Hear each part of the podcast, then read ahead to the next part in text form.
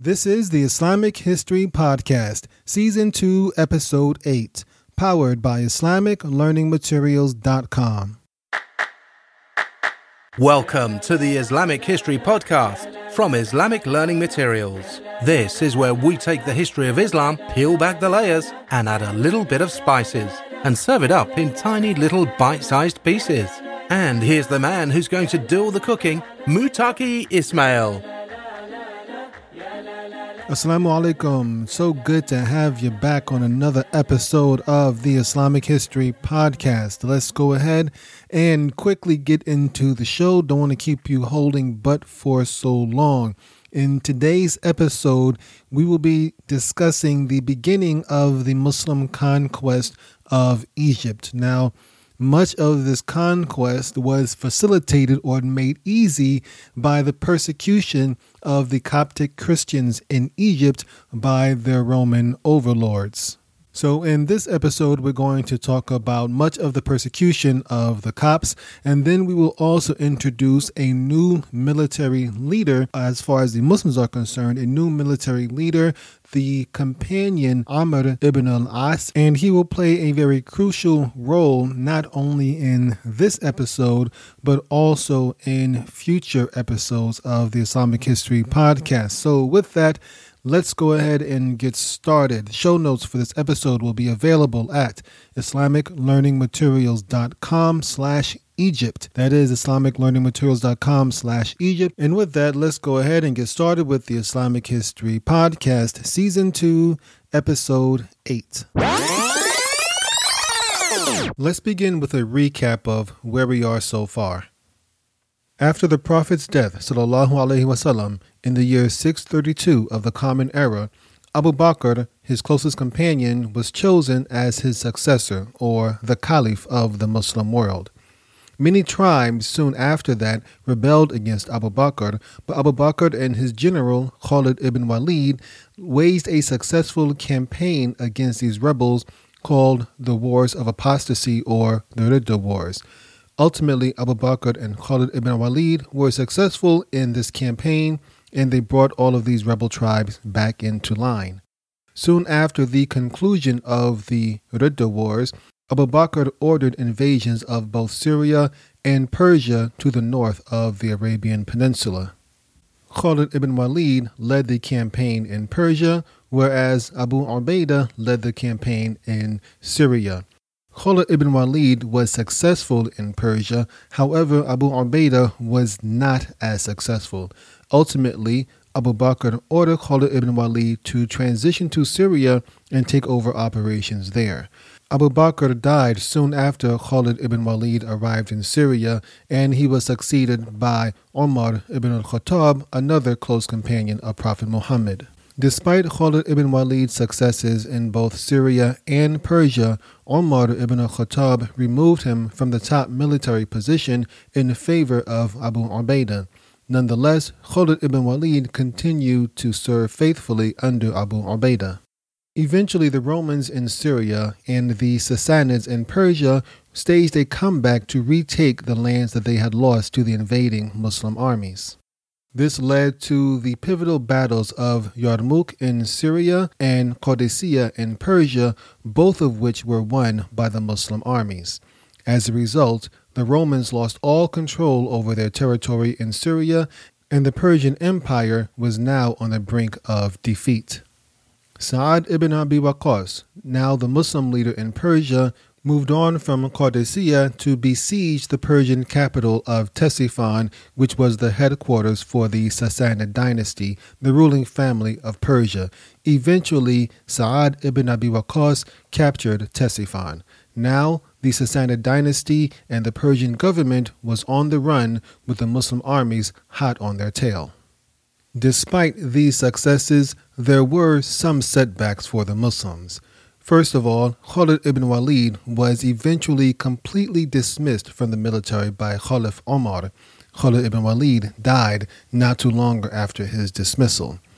Then there was a devastating plague that swept through Syria, killing many of the prominent leaders and companions of the Muslim army, including Abu Ubaidah, the leader of the Syrian invasion.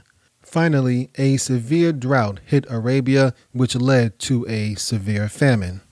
Many of the victims of the famine found refuge in Medina, the capital of the Muslim Empire. Omar ibn Khattab was forced to bring in food and provision from other parts of the empire in order to care for the refugees. Ultimately, however, Omar was able to successfully provide and care for over 40,000 refugees. Now, with Syria firmly under their control, the Muslims look westward towards Egypt, which was completely isolated from the rest of the Roman Empire.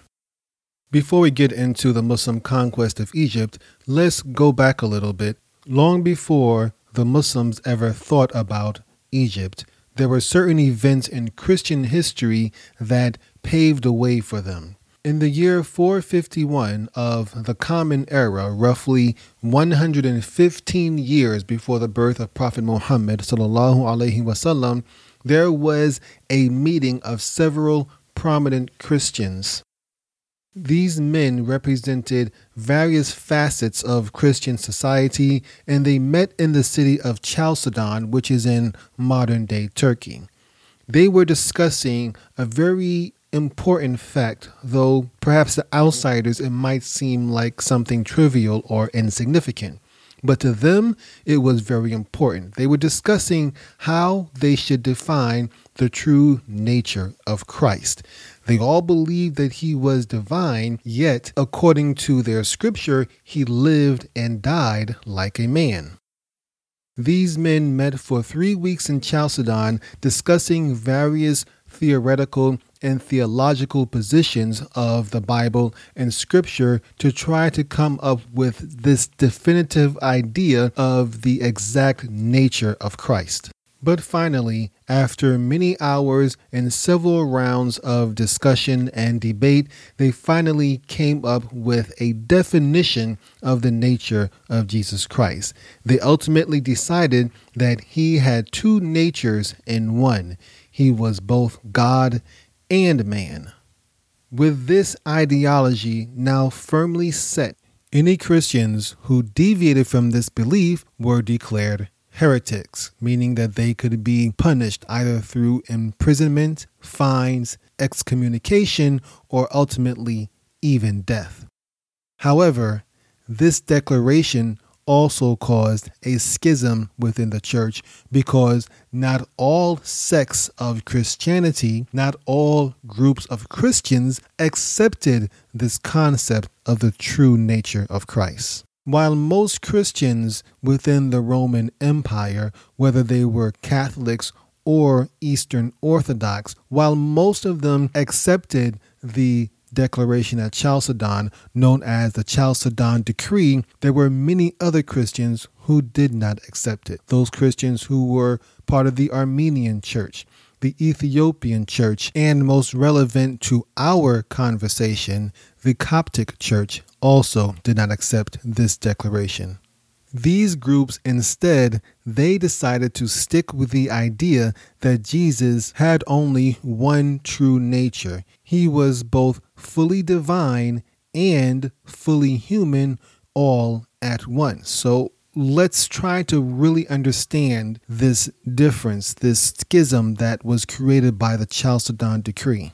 Those who attended Chalcedon the meeting in Chalcedon and those who followed the decree of Chalcedon, they believed that Jesus had two natures in one body. However, those that did not agree with the decree of Chalcedon, they said that Jesus had one nature that fully represented both the divinity and the humanity of Jesus.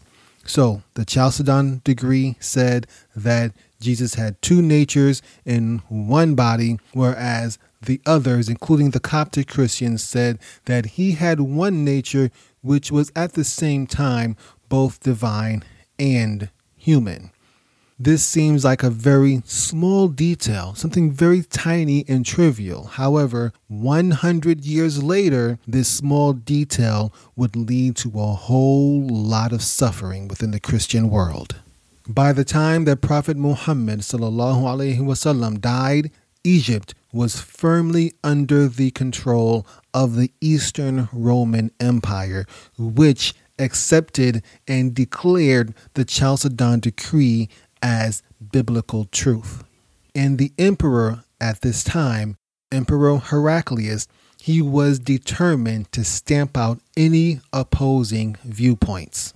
Among these opposing viewpoints were the heretical beliefs, at least from his perspective, the heretical beliefs of the Egyptian Copts.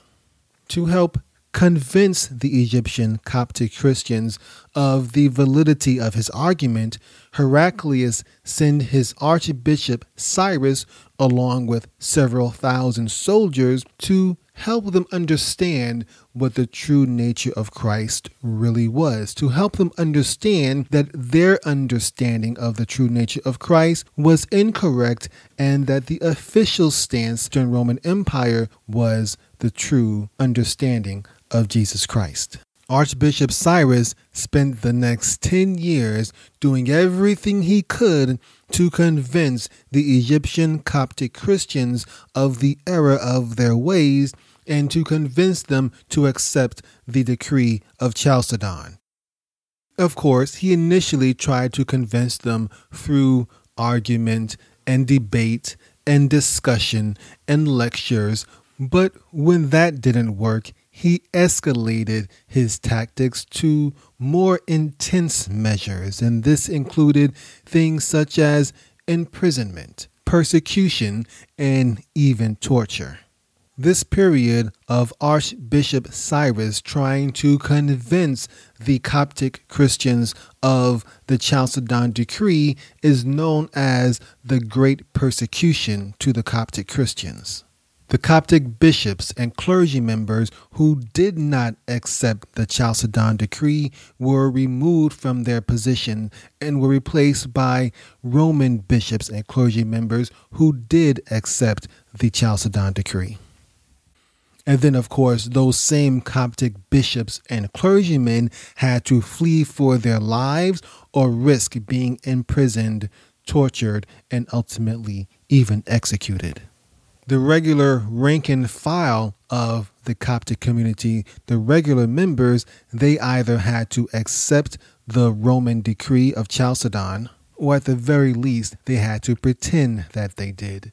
Any Coptic Christian who publicly defied the Chalcedon decree were imprisoned and had their belongings confiscated.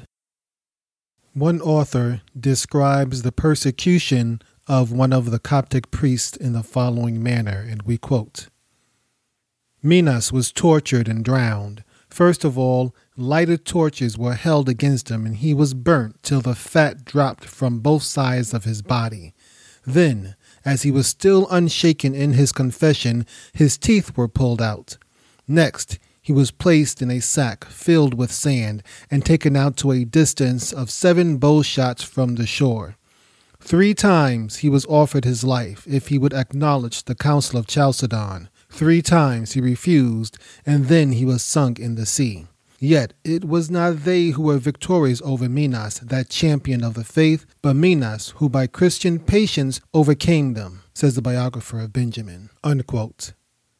Now, despite all of this persecution, Egypt was part of the Eastern Roman Empire. They were part of the Byzantine Empire even though the Egyptian Coptic Christians hated their Byzantine overlords, there wasn't much they could do about the persecution.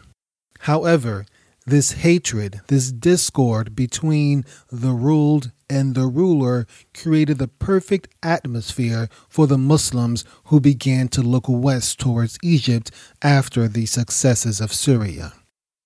And most people now believe that it was Amr ibn al-As who first brought the idea of invading Egypt to Omar ibn al-Khattab in the year 639 of the Common Era. Amr was able to justify his idea to Omar with very convincing arguments.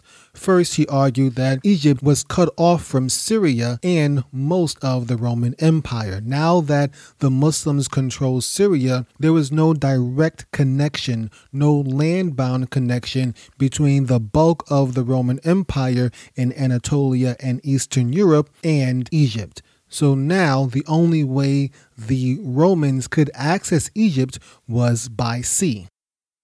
Another argument that Amr ibn al-As put forward to Omar was that Egypt was defenseless because they were cut off from the rest of the empire. Their defenses were fairly weak. However, because it had the Nile River running through it and it had access to the Mediterranean Sea and so many bountiful ports and wonderful cities, it was still full of wealth. So, from Amr ibn al-As's perspective, Egypt was right for the picking.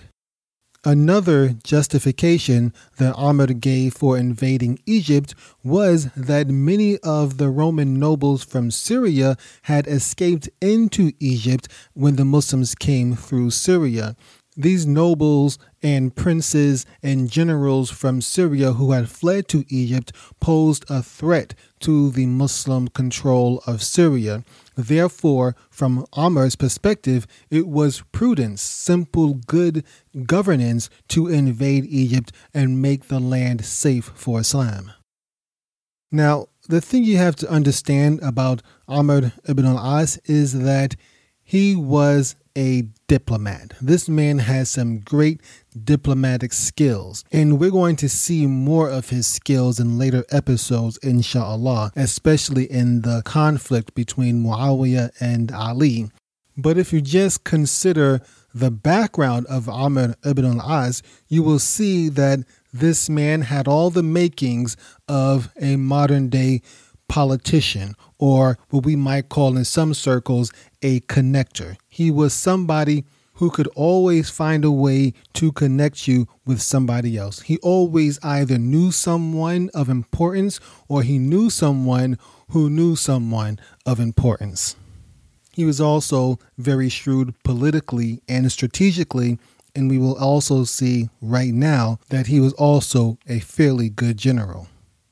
But before we get into Amr's exploits in Egypt, let's look at some of his background and see what got him to this point. Well, first of all, Amr ibn al-As was born into a merchant clan of the Quraysh, and initially he was an enemy of Islam. As a matter of fact, once you hear some of his stories, you will see, oh, that Amr ibn As through his tribal connections and his business connections, he had created a pretty good and solid social network of his own. He had connections and ties with some of the most powerful people in the region at that time.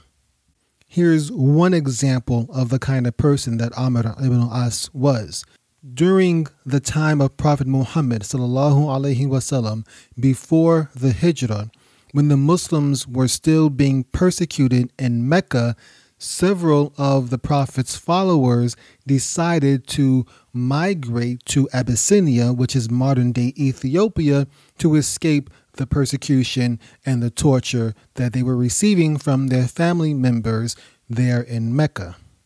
The Quraysh, even though they didn't want the Muslims practicing Islam in Mecca, they didn't want them to leave either. So when they heard that this small group of Muslims had broken off and fled to Abyssinia, they made up their minds that they had to get them back. But Abyssinia was ruled by a powerful, although righteous, Christian king who held the title of An-Najashi. And so they had to send the right person to communicate with An-Najashi and convince him to send their people back to Mecca who else did they send to Abyssinia but Amr ibn al-As? He was actually a close friend of the king of Abyssinia. Think about that now. Amr ibn al-As, a pagan Arab merchant, from pre Islamic Arabia, was a close friend and on a first name basis with the king of one of the most powerful countries in that area. That is an example of just what kind of person Amr ibn al-As was, and this was not the only connection he had. In any case, Amr ibn al-As made the journey to Abyssinia and he talked with his friend and he presented a whole bunch of gifts to an-Najashi and tried to convince him to send the Muslim refugees back to Mecca. But an-Najashi, being the fair and righteous person he was, he insisted that he hear both sides of the story. And so he listened to what the Muslims had to say and their main spokesperson was Ja'far ibn Abi Talib, who was the brother of Ali ibn Abi Talib. Ja'far explained the Muslims' cause and explained what Islam was and explained why they had to leave Mecca. And the king of Abyssinia, An-Najashi, turned down Amr ibn al-As's request and sent him back to Mecca. Friendship or not, the man was still righteous. In the early years, Amr ibn al-As also participated in most of the battles against the Muslims. He participated on the side of the pagans against the Muslims at the Battle of Badr, the Battle of Uhud, and the Battle of the Trench, which is also known as the Battle of Khandaq. However, by the time the Muslims and the Quraysh signed the peace treaty of Hudaybiyah, Amr ibn al-As was starting to have second thoughts about his allegiance to the Quraysh and his convictions in their pagan faith. And so ultimately, he came to Medina along with Khalid ibn Walid and accepted Islam at the same time as Khalid ibn Walid at the hand of Prophet Muhammad sallallahu alaihi wasallam. And Amr ibn al-As, being the politician and diplomat he was, worked his way to attain a very favorable position with Prophet Muhammad as well, and eventually was chosen by the Prophet to be the governor of Oman when that area accepted Islam. However, in reality, Amr ibn al-As earned that position because it was he who convinced the leaders of Oman to accept Islam in the first place. After the death of Prophet Muhammad wasallam, Amr ibn al-As continued to serve Islam and in fact he took part in the battle of Yarmouk and the siege of Damascus under the leadership of Khalid ibn Walid. Now it wasn't necessarily easy for Amr to convince Omar ibn al Khattab to invade Egypt. Omar was starting to want to pull back on all of these constant invasions. He felt that all of this wealth and all of this land that was coming into the Muslim sphere of influence and coming under their control was making the Muslims soft and weak. He was concerned about their future. He was concerned about future generations inheriting all of this wealth and all of this land and not having any connection to the struggle that was part of the origins of Islam. So Omar was really reluctant to approve of Amr's invasion into Egypt. So Amr ibn al-As, he had to bring forth those arguments that we mentioned earlier consistently and keep going back and forth to try to get him to accept his proposal. Finally, reluctantly, Omar ibn al-Khattab approved the invasion of Egypt. And so, with the caliph's reluctant approval, Amr ibn al-As left for Egypt with 4,000 soldiers. Now, it is interesting that around this time, the Muslim armies were starting to become much more diverse. Initially, they were primarily Arabs, as we mentioned before, but now that the population of Muslims was beginning to grow, there were now large contingents of Roman and Persian soldiers within the Muslim ranks as well. And these were not necessarily mercenaries, these were Roman and Persians who actually converted to Islam and joined the fighting armies of the Muslims. So Amr left from Gaza and then entered into the area of Egypt. And the first Egyptian village he came across was called Adish, but there weren't any Romans there to fight, and so they just passed on through. From there, they went on to a city called Pelusium, which was considered at that point the primary entry for Egypt from Syria. Now, Pelusium was a very strategic city for the Romans as it was the crossroads between Asia and Africa. So Amr ibn al-As laid siege to Pelusium in January of the year 640 and the city fell two months later. However, even though Amr ibn al-As was successful with the capture of Pelusium, he realized that his hopes of an easy victory of a walk through Egypt were incorrect. He would need many more reinforcements and many more soldiers than that small 4,000 contingent that Omar had initially approved. After Pelusium, he set his sights on the Egyptian city of Babylon and Alexandria. Now, just to be clear, this is not the city of Babylon that is in Persia. This city of Babylon no longer exists today. It is now part of the metropolis that we know of as Cairo. After the conquest of Pelusium, Amr ibn As continued to make his way through Egypt and then went on to the city of Bilbais, which is southwest on the Nile Delta. He laid siege to Bilbais for about one month. There was some severe fighting, but ultimately the city fell to the Muslims around March of the year 640. Now, the next city in line should have been the city of Heliopolis, which was just south of Bilbais. But instead of going for that, Amr set his sights on Babylon, which is once again in modern day Cairo.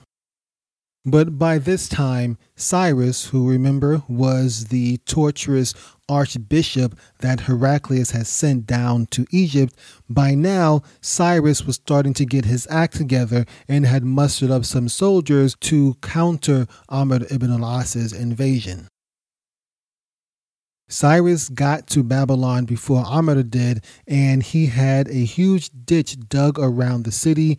And in addition to that, the city was well guarded and had very strong fortifications. And so by the time Amr ibn al-As and his forces arrived at Babylon, which is once again Cairo, just want to try to keep things straight here. By the time Amr arrived at Babylon, the city was nearly impenetrable. Cyrus had his ditch around the entrances to the city. The walls were very strong and solidly built. And finally, Cyrus had stocked it with some of his best soldiers. And so Amr, whose force was already small, only 4,000 men, not to mention the fact that he had already lost some men in the previous battles coming up to Babylon, he realized that he was not going to get through Babylon very easy. So all Amr ibn al-As could do was just lay siege to the city of Babylon and then send word back to Umar ibn al-Khattab in Medina that he needed more reinforcements. However, this situation favored Cyrus and the Romans inside the Egyptian city because all they had to do was hole up inside behind the walls and send arrows and spears and flaming catapults down on the Muslims, and every now and then they could send an array to attack the Muslims and whittle off their forces little by little. These tactics were very successful for Cyrus because he could inflict heavy damage against Amr ibn al-As while suffering very little of his own. Even if Cyrus and Amr lost the same number of men in any particular battle, the damage for Amr would be much more costly than the damage for Cyrus. Amr continued to wait for reinforcements to come to Medina, but Finally, it was just taking too long, and he decided he had to take another route. He had to do something different. Since Cyrus was so focused on protecting Babylon, he had ignored the defenses of some of the wealthy cities around Babylon. So Amr decided since Cyrus wasn't paying these cities any attention, he could go ahead and attack these cities, take their wealth, and use that as a staging ground to attack Babylon. And one of the wealthiest cities in the area was a city called Fayoum on the other side of the Nile River. So Amr, he sent a detachment to gather some boats, and once they had them, they made their way across the river to Fayoum. All right, Alhamdulillah. I hope you enjoyed the show and I hope, inshallah, that you found it very beneficial. So, today I would like to talk about, in this outro portion of the show, I'd like to talk a little bit about myself and the show. There are lots of new listeners as the show has kind of shifted audiences and attracted new people and has moved up in the ranks in popularity. Alhamdulillah. And thank you to all of you who have liked and subscribed to the show. But we have many new listeners and those of you who are new, you haven't been here since the beginning, and so you may not know much about my background. So, my hope, inshallah, is that by discussing a few things about myself, you will become more familiar with me and why I do the show. Though we have discussed that last week, which brings me to my next point is that this is a bit of a process that I started last week in the last episode when I tried to explain the reasons behind me doing the show. Well, this episode, I'm going to give you just a very short Cliff Notes bio of myself. First and foremost, as you perhaps already know by now, my name is Mutaki Ismail. And in case you were wondering, yes, I was born Muslim. It's not something that's very crucial to know, but for some reason, people often think that I converted, and I don't know why. Anyway, however, though I did not convert, both of my parents did convert to Islam from Christianity many years ago, way back in the olden golden days of the early 70s. Most of my childhood I spent in Brooklyn, New York, so I pretty much tell people I am from Brooklyn because that is where I was raised. However, at the age of 15, my mother, who once again was Muslim by now, decided to send me to Senegal in West Africa in order to study Islam. Senegal has a very large Muslim population, somewhere around 80 to 90%, something like that. And my mother wanted me to learn Islam and she also wanted me to get to the motherland for a while. So I spent three years in Senegal studying Islam, memorizing Quran, learning Arabic, Hadith, uh, so forth and so on, the basics of Islamic studies. After Senegal, I then went to study in Trinidad. If you are not aware, Trinidad happens to have a fairly large Muslim population. And so I studied at a very rigid and strict Darul Ulum in Trinidad and Tobago in the Caribbean for about two years. So altogether, with three years in Senegal, then the next two years in Trinidad, I wound up spending roughly five years overseas studying Islam between the ages of 15 and 20. Eventually, I did come back home to America, back to Brooklyn, and pretty much immediately went on to college, got married, and started a family. And that's how things pretty much have been for the past, I don't know, 20 years or so. Anyway, here we are now. My current focus of Islamic studies, I still do study Islam. I have to kind of fit it in between work and this podcast and other things. But my current focus of Islamic study is really trying to improve my Arabic and understand the Quran more. And so I'm constantly reinforcing myself. But what I really would like to be able to do, and I am getting there, alhamdulillah, I would really like to just be able to read the Quran and understand it very, very well. And Alhamdulillah, things are going very great in that area. Now, as far as my interest in history, that probably comes from my mother, who taught high school history way back in the day. And she always had a bunch of history textbooks and history books all over her house. And, and uh, I, I would spend a lot of time reading them, believe it or not. Yes, I actually spent much of my youth reading history textbooks. That's how much I liked history. Of course, I did other things beyond that. But I actually enjoyed reading about history, and you know, I just happen to enjoy it quite a bit. And though I was raised in Brooklyn and I was Islamically educated in Africa and the Caribbean and secularly educated in Florida. I currently live in the Atlanta area, really just a few miles outside of Atlanta, with my wife and five children. So that's pretty much me in a nutshell. Hope that you have a better understanding of you know who this person is that you're listening to every week And inshallah, I hope that you, if you have questions about me or if you want to know something else, or if you, if you have some Islamic questions, I can try to answer them. I don't really like doing fiqh and sharia questions. They can be kind of uh, daunting at times because I have to take responsibility for my answers. But you know, we do we do what we can. I would prefer to stick with the history for the time being. Anyway, so inshallah, I want to remind you that if you are not a member of the ILM Club, the Islamic Learning Materials Club, I encourage you to join uh, just recently, I thought I had uploaded it before, but I just figured out I didn't upload it. I have recently uploaded the slander of Imam Bukhari, which dovetails with today's episode, in which you heard about the persecution of the Coptic Christians by the Romans based upon this fairly seemingly trivial interpretation of the nature of Jesus. And this is, of course, from a Christian perspective, not the Muslim perspective. Interestingly, we had our own little persecution stint, uh, as Muslims, that is, and this revolved around the question about whether the Quran was created or not. And this led to the slander of Imam Bukhari, but also the persecution and torture of Imam Ahmed ibn Hanbal. And all of that information is discussed in my own unique style in the episode called The Slander of Imam Bukhari in which, if you are a member of the Islamic Learning Materials Club, you can go there and listen to that now, along with many other things.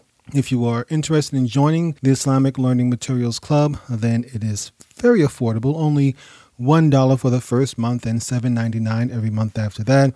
Now, yes, you could be a jerk and sign up for the first month for one buck and download everything and then cancel your membership the next month. But I'm going to hope that I don't have a bunch of jerks listening to this podcast, inshallah. If you don't want to join the Islamic Learning Materials Club right now, then you can still download the episode called The Slander of Imam Bukhari by simply going to the show notes for this page, which is islamiclearningmaterials.com slash Egypt.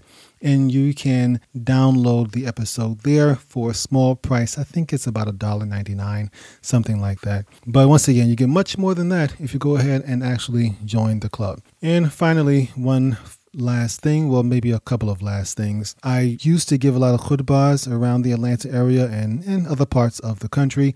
I don't do so as much right now. The work schedule just really doesn't allow it. But if you are interested in hearing how I deliver a khutbah, I'm not saying I'm an Imam Siraj or anything like that, but you know, I'm not too bad. The videos are available for members of the Islamic Learning Materials Club. And speaking of Imam Siraj, I would like for you to know that this podcast rests on a website called IslamicLearningMaterials.com, and there are several articles on there written by Imam Siraj Wahhaj's daughter, whose name is Subhana Wahhaj, and even some from his other daughter named Hujra Wahhaj. But Subhana Wahhaj has some very interesting articles, very recent ones actually. One called We're So Busy Praying, and another one that I thought was very inspirational my decision to be who I was created to be. Now, when I asked you to join the Islamic Learning Materials Club and when I asked you to download these podcasts, this money goes to do things to keep the podcast running and to keep the website going. Now, for Sister Subhana Wahhaj, Imam Siraj Wahhaj's daughter, I pay her for these articles that she writes. I don't just ask her to do them voluntarily, I pay her. So I pay her from the proceeds that come from you joining this membership club. So I just want you to know that when you download something, when you like the podcast, when you subscribe, when you become a member, or anything like that, those things you do have much further reaching impact than what you may realize. By you helping with keeping this podcast running, inshallah, you're also helping a, a good Muslim sister and her family get by and have extra money to take care of the things they need. So, once again, I also want to encourage you to continue to support the show in any way that you find easy for you. And in the final thing before we wrap up, I would like to remind you to if you haven't done so already, to go into iTunes and like and subscribe to the Islamic History Podcast. Alhamdulillah, we are doing very well as far as the rankings are concerned. But the more you subscribe and the more you like, but especially the more you subscribe, if you are not already subscribed, the more people who subscribe, the higher in the rankings this show will go and the more visible it will become to other people the more Muslims and non Muslims who get to see this podcast, inshallah, the more people will be convinced that Islam has one, a very great and diverse and amazing history, and that much of the stereotypes that we hear about are simply not true. Once again, links to everything will be available in the show notes at islamiclearningmaterials.com slash Egypt. So we're going to bounce on out of here with the song Build the World Together by Abdul Malik from Native Deen. Until next week, Assalamu alaikum wa rahmatullahi wa barakatuhu.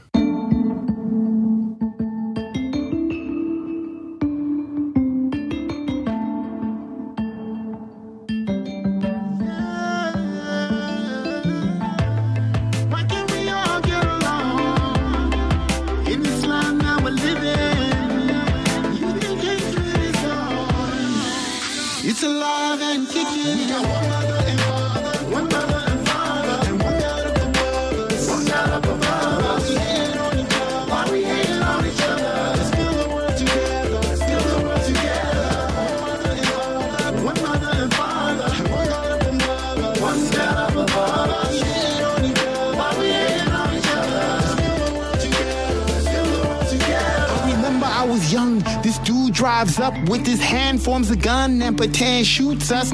And the kids in the neighborhood threw eggs at our home. I was bleeding with a black eye once they pelted me with stones. It was cause we were different. We were Muslim and black. Fast forward several decades, and now where are we at? We got Ferguson, Charleston, Chapel Hill, Houston. Not easy being Afro American or a Muslim. Hands up, don't shoot black men, don't group us. All in your mind what these few thugs do. And when a Muslim is violent, then they label him a terrorist, but anyone else, oh, he just needed a therapist. Stuff on the news is far from the views of billions of Muslims, so don't be confused, cause that only brings hate and the scariest fight. We need this area wiped of these stereotypes. What?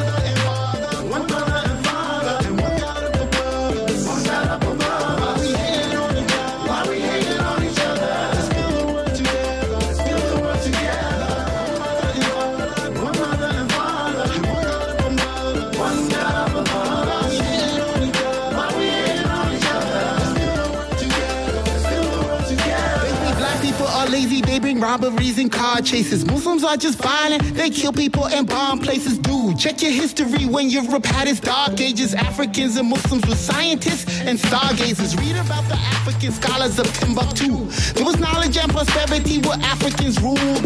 Algebra and algorithms that we still use were of the many things discovered by Muslims to name a few. In Africa, Christians and Muslims were happy neighbors with the Muslims in Spain is when the Jewish golden age was. Read about Najashi, the African African niggas. Cause enlightened were the African and Muslim nations. More we learn about each other, more we use respect. And won't be swayed by the biases the news projects. Cause Islam and Christianity and Jews connect. And every race and all humanity, let's move ahead. Come on. and